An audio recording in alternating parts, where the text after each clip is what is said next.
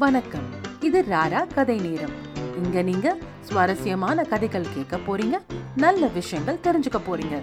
நான் தான் ராரா உங்களுக்கு கதை சொல்ல போறேன்.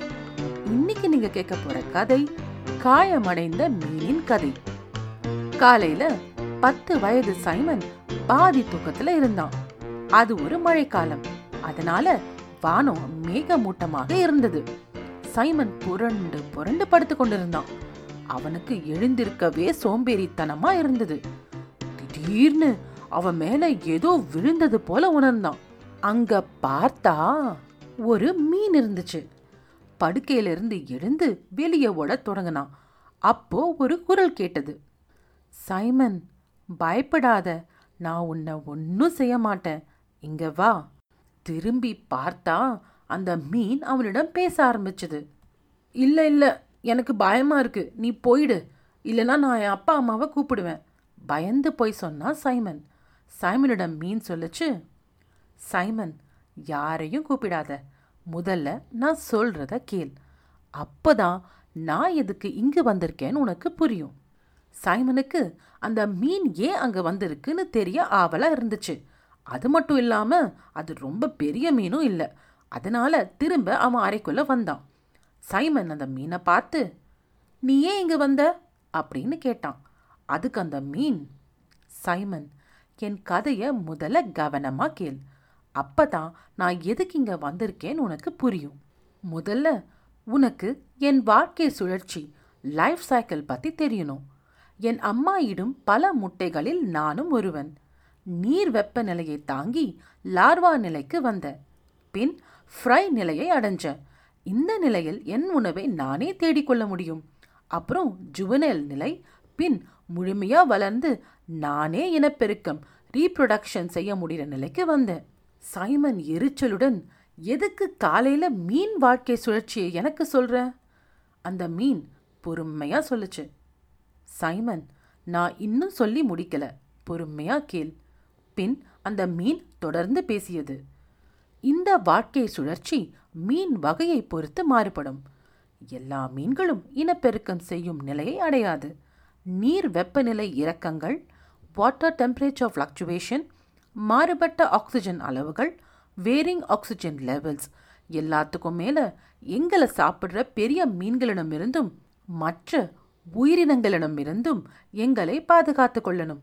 மேலும் எந்த ஒரு நிலையிலும் நாங்கள் மீனவர்கள் கையில் பிடிபட்டு ஏதாவது ஒரு உணவகத்தில் அல்லது வீட்டு சமையலறையில் குழம்பாக கொதிக்கலாம். இது எங்களுக்கு பழகி போச்சு. ஏ மீனே ஏன் ஊ வாழ்க்கை வரலாற என்னிடம் சொல்ற? நான் உன்னை சாகடிக்க மாட்டேன். நீ இங்கிருந்து போயிடு. உன்னை ஒன்றும் செய்ய மாட்டேன். மீன் சிரிச்சுது. என் நண்பனே எனக்கு உன் மேலே பயம் கிடையாது. இப்போ சொல்கிற நான் ஏன் இங்கு வந்தேன்னு? நீ என் வீட்டை அசுத்தப்படுத்திட்ட. அதனால தான் நான் உன் வீட்டுக்கு வந்திருக்கேன். சைமன் குழப்பமாக கேட்டான். எனக்கு ஒன்றும் புரியல. மீன் உடனே நேத்து நீ என் வீட்டுக்கு அதாவது பீச்சுக்கு வந்திருந்தல்ல? ஆமாம் என் நண்பர்களுடன் வந்த விளையாடினேன் சாப்பிட்டேன். ரொம்ப நல்லா இருந்தது. அதுக்கு என்ன இப்போ? புரியாமல் கேட்டான் சைமன். அப்படியே இந்த பிளாஸ்டிக் பையையும் கடலில் வீசிட்டு வந்துட்ட அது எனக்கு மூச்சு திணறலை உண்டு பண்ணுச்சு. அதனால நான் இறந்து கூட போயிருப்பேன்.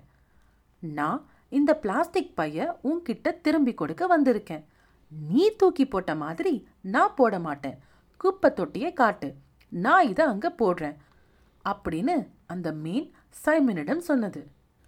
மீனே நான் மட்டும் இல்லை என் கூட வந்த எல்லா நண்பர்களும் பிளாஸ்டிக் பையன் அங்கே போட்டாங்க.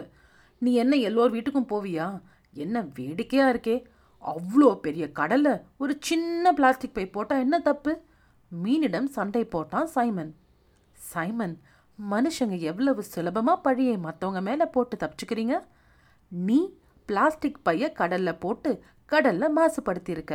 முதல்ல நீ செஞ்ச தப்பை உணர்ந்துடு என் நண்பனே நீ போட்ட பிளாஸ்டிக் பை என்ன மட்டும் இல்லாமல் மற்ற கடல் உயிரினங்களையும் கொண்டிருக்கும் நானும் ஒரு உயிரினம். இந்த பூமியில வாழ உன்ன மாதிரி எனக்கும் எல்லா உரிமைகளும் உண்டு. அது மட்டும் இல்லாம நான் நல்ல விதமா சாகணும். பிளாஸ்டிக் பையில சிக்கி சாக விரும்பல. ஒரு பாதுகாப்பான சூழல்ல வாழ்றதுக்கு எனக்கும் எல்லா உரிமைகளும் உண்டு. மனுஷங்க என் வீட்டை மாசுபடுத்தி ஒரு அசுத்தமான ஆபத்தான சூழலை எனக்கும் என் குடும்பத்துக்கும் தருவதை நான் விரும்பல. என் ஃபின்ஸ் துடுப்புகளை பார். மீன் தன்னுடைய அடிப்பட்ட துடுப்புகளை சைமனிடம் காட்டியது. சைமனுக்கு ரொம்ப வருத்தமாகவும் வெட்கமாகவும் இருந்தது. உடனே சைமன் என்னை மன்னிச்சிடு மீனே நீ எனக்கு ஒரு நல்ல பாடம் சொல்லி கொடுத்திருக்க. எல்லோரும் செய்வதால் ஒரு தவறு சரியாகாது. உன் வீட்டை அதாவது கடனை மாசுபடுத்தியதுக்கு என்ன மன்னிச்சிடு. இதை சொல்லி முடிச்சதும் அந்த மீன் அப்படியே சைமன் மீது பாஞ்சுது. சைமன் அலறத் தொடங்கினான். சைமன் சைமன் ஏன் கத்துற? ஸ்கூலுக்கு நேரமாச்சு எழுந்துரு. அப்படின்னு சைமன் அம்மா அவனை எழுப்பினாங்க. சைமன் தூக்கத்திலிருந்து எழுந்து நேராக கண்ணாடி முன்னால நின்று நான் இனிமே கடலை மாசுபடுத்த மாட்டேன். மேலும் நான் எல்லா உயிர்களுக்கும் வாழ ஒரு பாதுகாப்பான சூழலை கண்டிப்பா தருவேன் அப்படின்னு சொன்னான். குழந்தைகளா நாம் இனிமேல் எந்த ஒரு பிளாஸ்டிக் குப்பையும் கடல்ல போடக்கூடாது. மற்ற உயிரினங்களையும் சந்தோஷமா வாழ விடணும் சரியா? இந்த கதை கேட்டதற்கு நன்றி. கதை ராரா. இசை Kevin MacLeod incompetech dot com. ஆங்கிலத்துல ராரா ஸ்டோரி டைம் இபுக் மற்றும் பிரிண்ட் புக் வாங்கி ராரா கதைகளை நீங்க படிக்கலாம்.